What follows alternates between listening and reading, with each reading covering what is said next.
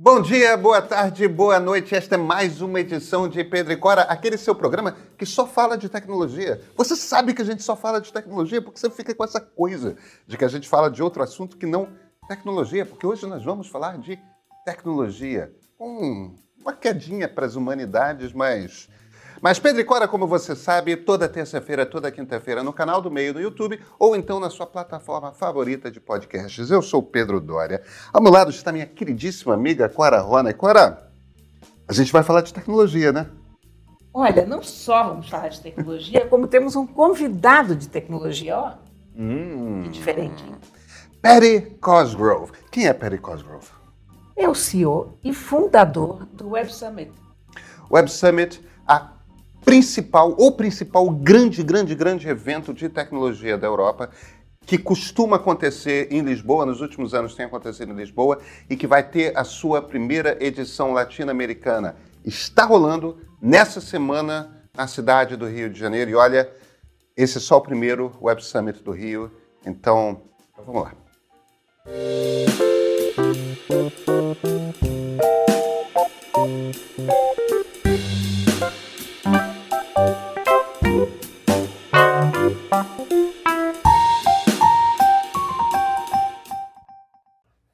Mr. Cosgrave, thank you for being in our show. Can we call you Paddy? Absolutely, yeah. fantastic, Yeah. fantastic.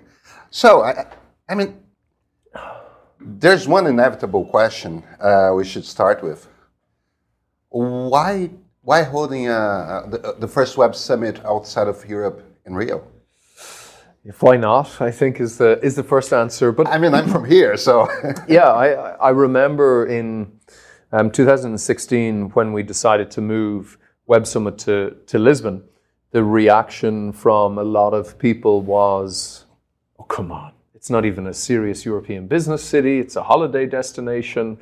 It's not even a major European city. It's outside the top 10. What about London? What about Berlin? And at the time, Web Summit was growing um, very fast. And we just thought that Lisbon had this mix of um, charm. charm, sun in November, which you don't, you know, most of Europe is pretty miserable by the time you get to November, especially northern, uh, northern Europe. Uh, there was a lot of, there was a good start of zeitgeist that hadn't been written about at that point, and so we got a lot of negative coverage initially in the press, and then we brought journalists from all over Europe, and slowly. Uh, certainly in Europe, and then eventually further afield, people began to fall in love with Lisbon as a kind of startup um, city.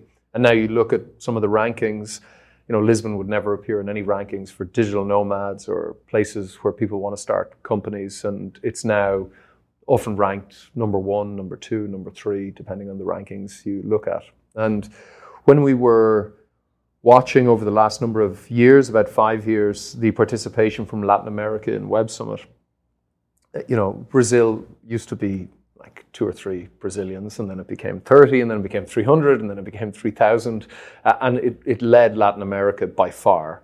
Um, there could be a number of reasons for that, but it's not even, you know, Argentina and Mexico aren't even close. So there was no question if we were to do an event in Latin America, it was going to be in Brazil.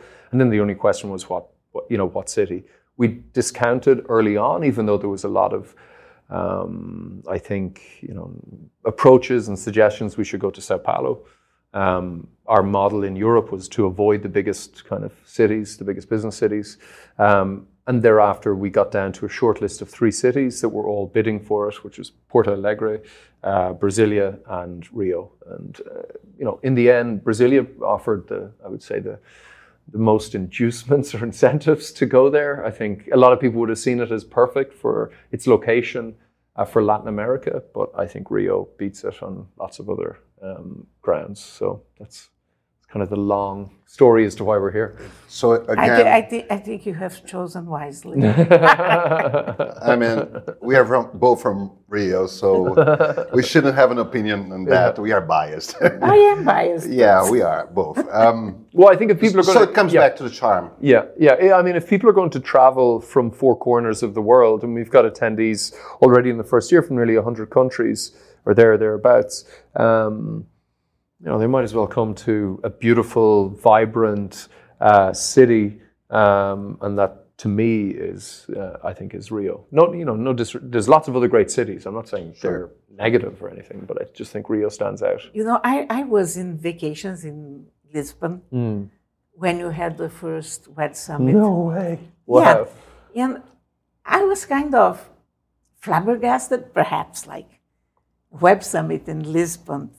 It was like, because Lisbon at the time had no, it had, it had the least technology apparatus of any European city. Uh, nobody associated Lisbon with No, it's just with tourism. something Yeah, technological. yeah, yeah. Barcelona instead is very, Mm. very forward and very up to date. But Lisbon, why Lisbon? And and you know, I you changed Lisbon in a way because I remember uh, the um, the way people thought about that first Web Summit, and even the people I was talking with and my friends, they are not from the technology field. They were like a little bit taken aback, you know, why why is this technology people mm. coming here because they had never heard about things. And now I think people think a lot about Lisbon as a as a technological alternative. Do you think this can, in a way, happen here in Rio? Well, I, I mean, I think it's already happening, you know, anyway. And then secondly, Rio has hosted some of the world's biggest events. So, you know, in some ways, you know, it's a massive global city, um, super cosmopolitan, long history of hosting everything from the World Cup to, you know, to the Olympics. So it, it has all of the ingredient, ingredients. The arc with Lisbon was when we arrived, young people were leaving and nobody, nobody, you know, nobody cool or techie was moving to Lisbon. And then, you know, in the first kind of year or two, suddenly there was, oh, people are cool people are moving to Lisbon. Start tech people are moving to Lisbon. Now it's, I mean, if you read about it, you know, I, we're quite careful how we discuss it because so many people have moved to Lisbon and so many people with money have moved to Lisbon that it, it is also creating challenges, serious challenges um, for the city and for the government. I mean, these aren't, you know, if a city is decaying, that's also a problem, and it's a problem that's very difficult to solve because the city doesn't have any money. The city of Lisbon is, has a lot of money, um, but there's a lot of problems with, with the cost of uh, rent for people that are born in Lisbon. But um, hopefully, hopefully the government will will be able to address. As regards Rio over the next few years, I mean, I can't, I can't, I can't say, and I don't want to predict either. You, you, I mean, you just never, you never know. But I think in a world where people can work from anywhere, they choose to. You can, you can see it. People choose to work in beautiful places with an amazing uh, balance of life. Uh, I think Lisbon has benefited from that massively, and I think somewhere like Rio as well should benefit from that. Um, so, you know, there's an abandonment in the United States of a lot of a lot of cities, and people are just moving to nicer places to live individually, to raise a family, um, and perhaps Rio is. Uh, I, I'd like to hope will benefit from that, but it's already massive. It's already very cosmopolitan. So. Since the, Yeah. since the beginning, you guys started using AI uh, in the conference business, uh, from dispersing lines as fast as you could, and uh, and and distributing people uh, around tables, and even deciding even deciding who uh, who are the best speakers for a conference. Uh, The people uh, folks wanted to hear from. Um, how's this been going? How have you been using it now? Yeah, I mean, it, it, it, has been at the core of, um, you know, of Web Summit for more than, I mean, it's nearly a decade now. Um, it started with three former academic uh, physicists um, who had taught in a number of different universities around the world, um, in Berlin, TU, and some, some other ones. Um, they're still working kind of at Web Summit because it is a fun challenge, experimentally even, to bring 5,000 people together and to subtly get certain people to meet certain people. In 2014 15, we used to talk about it, but then I think people got very freaked out about data, maybe manipulation of data, or a feeling that when you open the Web Summit app, the version of Web Summit you see is entirely personalized to you. The people that you're being recommended to meet and the people you are being recommended to on other people's phones is entirely um, unique, and it's changing all the time. Um, so we don't we don't talk about it so much anymore. It's just this invisible hand that's, in theory, trying to get you to meet people that you we think algorithmically or statistics, really just statistics, statistically should meet. Um, but also the way the recommendations for people work is we show you people that we think you know already uh, that you might want to meet, and then we inter what's called interleave it with recommendations of people that you likely don't know, but we think you should meet. That's different to almost all social networks. Um, try to suggest to you people that you already know in your existing social life, um, uh, like Facebook, for example. Um, and we're trying to do something a little bit different, and you know, sometimes it works, and you know, sometimes it doesn't work correctly. I'll give you an example of it not working correctly. So we changed the, it's called a recommender system. So it generates recommendations. We, create, we made some modifications to it. And on the first night of Web Summit, uh, maybe it was 2017 or, or 2018, around 8 o'clock, recommendations became highly genderized in the evening because effectively there seemed to be the pattern was men were overwhelmingly looking at female profiles. Uh, and the algorithm learned that men must now want to see more female profiles. Oh, wow. and we had to manually uh, interrupt and freeze the, the system until we, uh, until, we, uh, until we fixed it. Uh, maybe it's just a terrible window into human psychology or the behavior of men. but uh, so there's lots of examples of it not working particularly well. Another example, there's a Twitter storm thread about it, was a, a man and a woman who had been married, both in tech. They had divorced each other, had not engaged with each other or spoken to each other for over half a decade, came to Web Summit, and both of their top recommendations of who to meet were each Oh. other. Oh, wow. And, uh, you know, so the, I mean, the algorithm in theory is working, but in that instance, it's not actually a, uh, it wasn't a, a, a good recommendation. It, it lacks some sensitivity, let's say. yeah, yeah, it's like AI in general. It doesn't really know what it's doing, you know, it can't really. but yeah, so um, yeah, it's been, you know, it's it's it's helpful. I mean, people go to events in in our view. Um, you know, speakers are of course very important, um, and exhibitors are very important. But really, people are going to uh, meet people. Not not absolutely everybody, but m- most people uh, are going for some professional, sometimes personal. Um, reasons to meet old friends uh, or connect with new people that could be interesting uh, or could be valuable in, in some way. Yeah, I was, I was going to ask about that because you had a very bad time during the pandemic, Yeah. like everybody else. Yeah, yeah. But of course, being an event where people go and meet, it was tough. But do you think, this is one question, but with two sides. One, uh, if you are going to, um, to use some of the online technology that you developed during the pandemic from now on, and how did it come back? Was it good to come back? People enjoyed coming back to. Good question. Um, so we were very lucky that our largest team in the company builds software, uh, and so- they build software for our events. So when the pandemic happened, we added the features to our called it platform to allow the event to be 100% uh, online.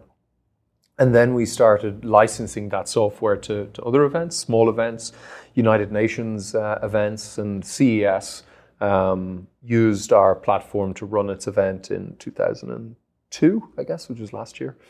Um, but in the end, we took the view that online events is just not what we what we do. We took some of the features, of course, and if you buy a ticket to Web Summit um, and you can't make it, you can experience most of the event in, a somewhat useful way um, online. Um, but generally, as a as a company, we just aren't all that positive on, on online events. We think they have a they have a role to play, but it's not what we what we do. Um, so um, I just don't. Th- that's just that's. Uh, I'm not casting judgment on online events. I'm just saying that you know for us, it's not really what we see as uh, uh, valuable. I hope that answers your question. And did people come back in the number you expected after the pandemics? Uh, yeah, they did. I mean, in we in last year was the first time we sold out Web Summit more than a day or two in, in advance. So we stopped selling tickets about three weeks um, in advance.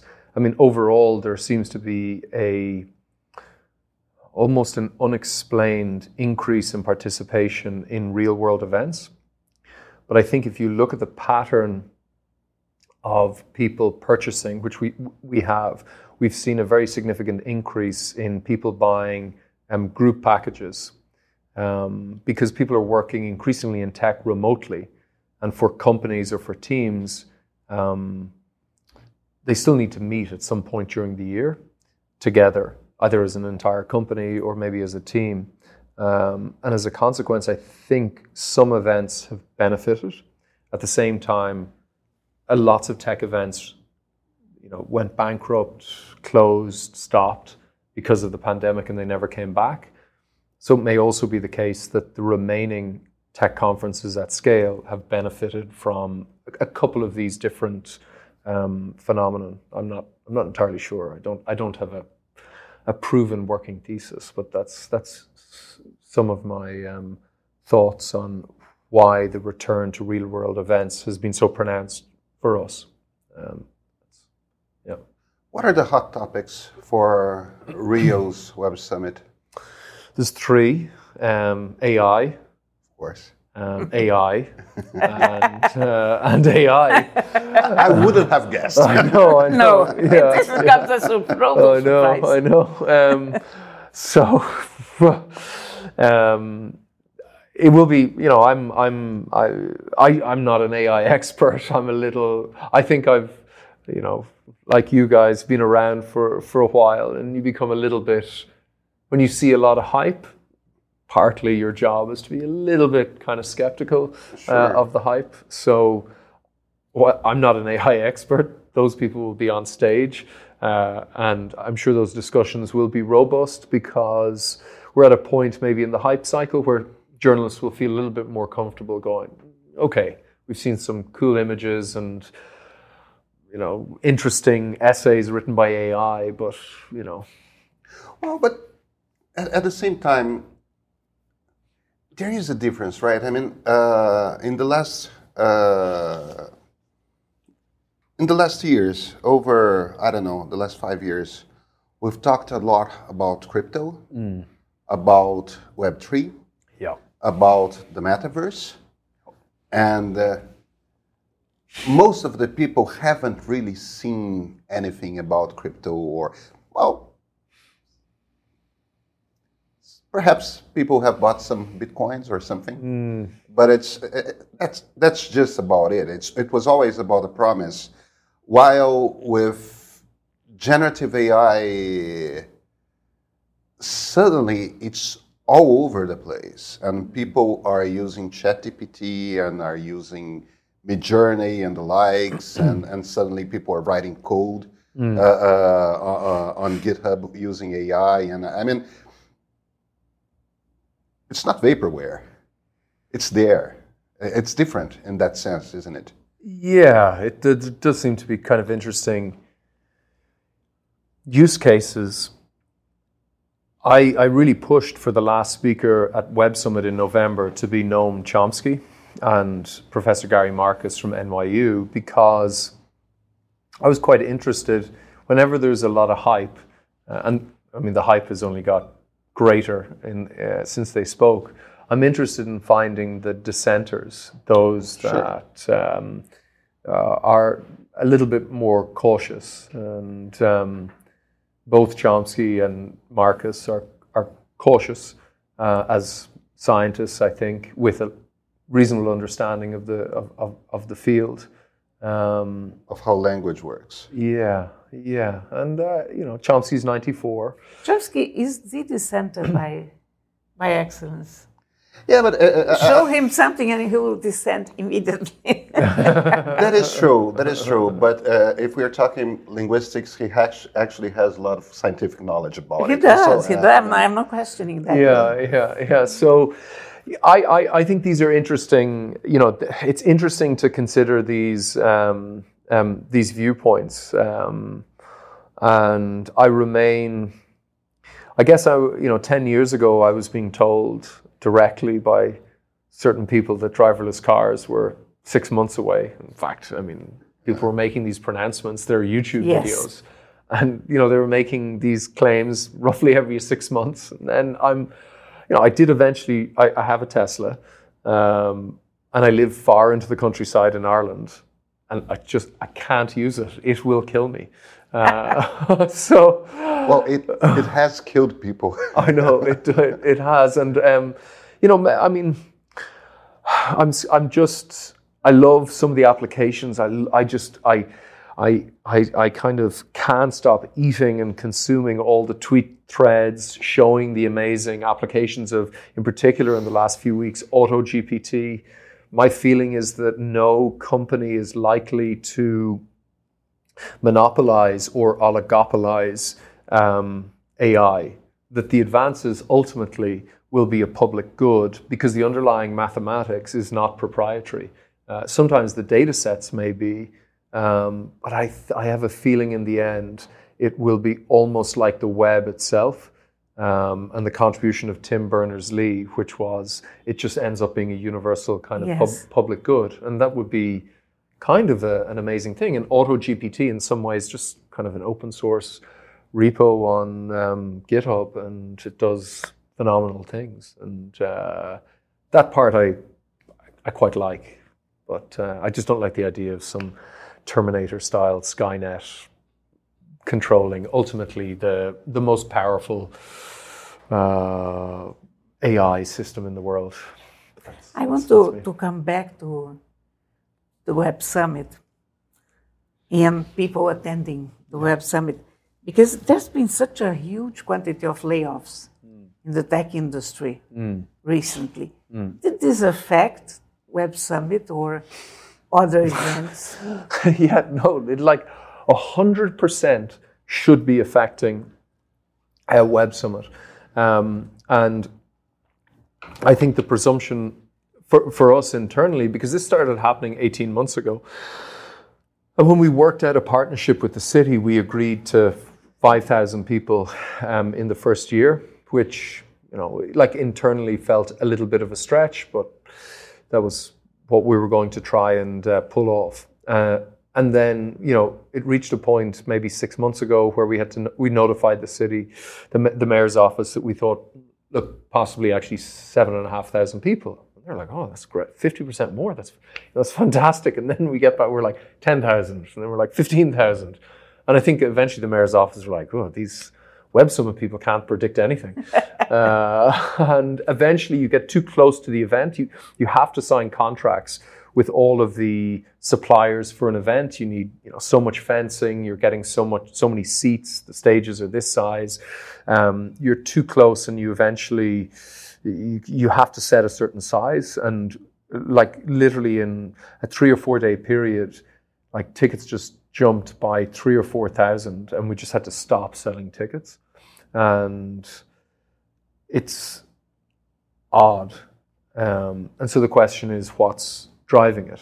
And again, you can only have a working thesis. There's no, you can't say anything for sh- for sure. Like we can have a sense for what's happening. I th- I think there's a couple of things happening. Firstly, in Latin America, I don't think it matters that Silicon Valley Bank collapsed. I don't think it matters that American VCs in particular have sort of frozen up and are not funding um, startups, mainly because a lot of those leading funds um, never invested or only invested very recently in Latin America. So it just doesn't matter to entrepreneurs that are not- investing uh, currently. The second thing is um, many of the smartest people in tech were gainfully employed for the best part of the last two decades inside many of the largest tech companies. Um, and when every major tech company and high growth company, it seems, um, is doing mass layoffs, sometimes repeated layoffs, and there's now hundreds of thousands of people um, out there looking for the next their next gig. Uh, and a lot of the major tech companies aren't hiring, and the unicorns aren't hiring.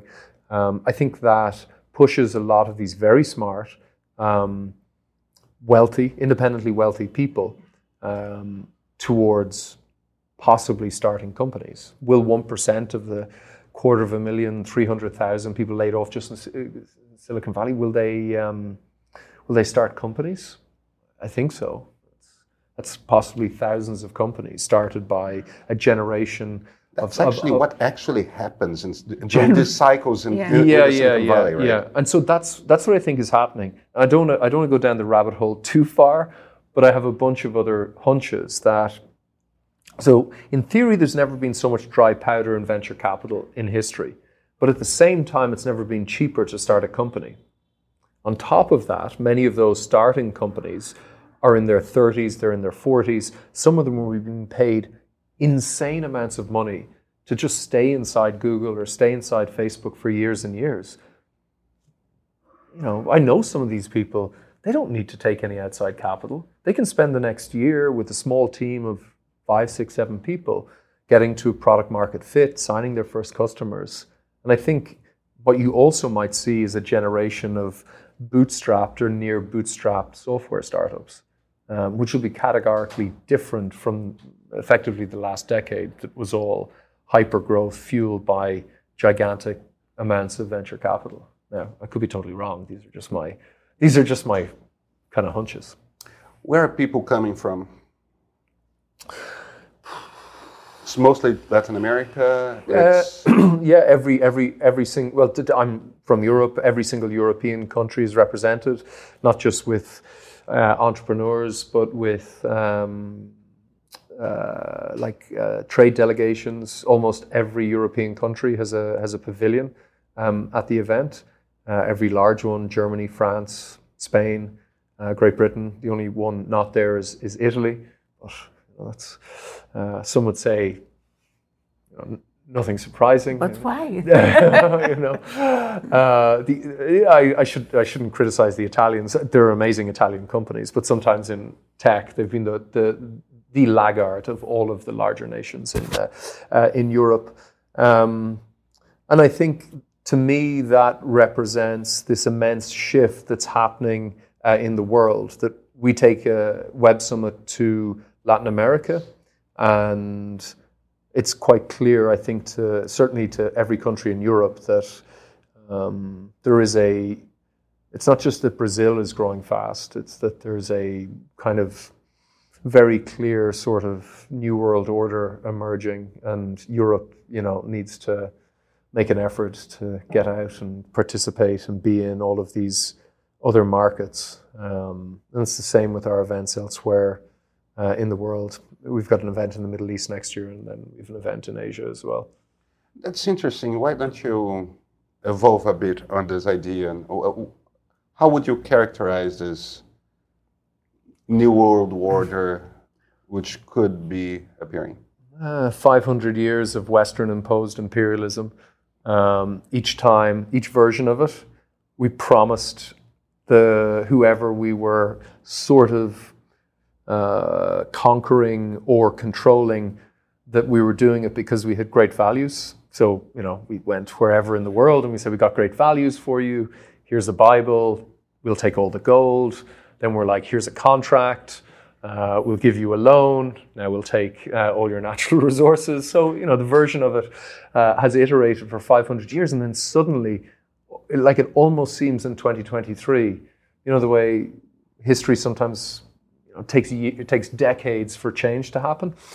You know, um, on Monday, t- 19 countries applied to join um, the BRICS you know, like things are happening very, very fast. You've got peace in the Middle East. You've got all of these um, uh, currency agreements being uh, signed between major trading nations. you know, there's so much happening. It's almost very difficult. I find it difficult to kind of stay on top of um, uh, of what's happening. Um, and for me, that represents monumental monumental shift. And then it's unclear to me exactly, as a European, where Europe is going to fit in. I, I feel strongly that Europe is going to move away, in a way, from the United States uh, and stop being so subservient to the interests of the United States. Um, and I think that's probably a kind of a positive thing for the world. There, there seems to be a, a, desire in the United States to create two worlds one world, which is Europe and the United States, where Europe has to buy terrible and expensive American crap uh, and can't buy stuff from China and some other places. And that would, that would just be a bad idea for Europe. So do you think that uh, it still makes sense to make uh, this kind of universal mm. event uh, instead of localized events? Uh, because we're talking about everybody being present mm. in Rio, but mm. there is this web summit in Lisbon. Yeah. Now you have a web summit in Rio. Yeah. Uh, isn't it really the, the way to go? Like having an event in Asia, uh, mm, as you mm, said, mm. another in the Middle East. Mm. Well, yeah, I mean, over the over the last number of years, the participation in Web Summit from um, outside of Europe has grown quite substantially, uh, and I think from a, a brand point of view, um, we have an obligation to go to markets um, that are interesting, where there's a lot of growth. Um, but I also think a lot of our core um, attendees uh, and companies that participate in the event also have an interest in going to markets where there's a lot happening, whether that's in the Middle East or Latin America uh, or in China, for example. So that's the, the world's a pretty big place with 8 billion people. And uh, yeah, I'm, I'm surprised how many countries will be represented at the first Web Summit in Rio because to me it's uh, more of a demonstration effect. You know, uh, like um, I think we have to show that we can do a good event in Rio, uh, and then I think I think a lot more people will, will will travel from around the world. I'm sure there's a lot of people, even though there's a lot of people coming. I'm sure there's a lot more people who are like, mm, it's the first year. Let's see how it goes. Um, and if it goes well, which I think it will, then who knows how many people will come next year. So there will be A web Summit Rio next year.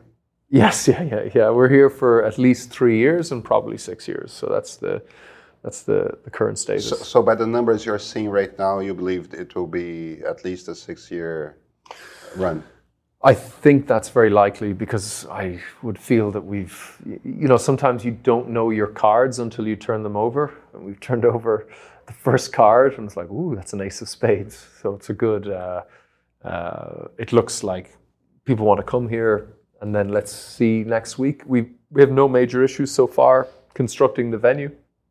That was definitely a concern because we're using suppliers, uh, production companies that we've never used before. But I think the fact that Rio has held so many huge global events means that these companies are totally professional and uh, used to operating at scale.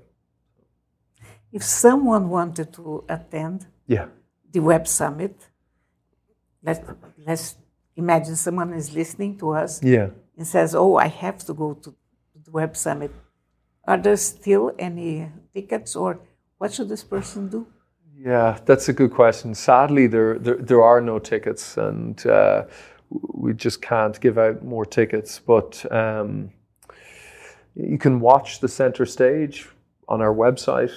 That's about that's about it. I'm afraid for this year.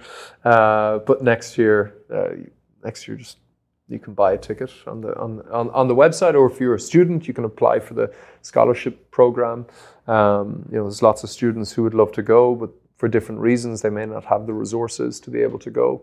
Uh, you could be um, an engineer, uh, software engineer, and you may not have the resources to, to go. Uh, you can apply for a, developer ticket. So for 2024. Um, so there's yeah, that it'll be till 2024, unfortunately. Paddy, thank you so much for this conversation. And believe me, we are eager to talking to you uh, next year. Thank you very much. Yes. We, we will already put it in our, In our calendars. in our calendars. Yeah, yeah, yeah. Thanks so much, guys. Thank you very much. Yeah, it was a great, great, great pleasure. Good. Great. Thank you.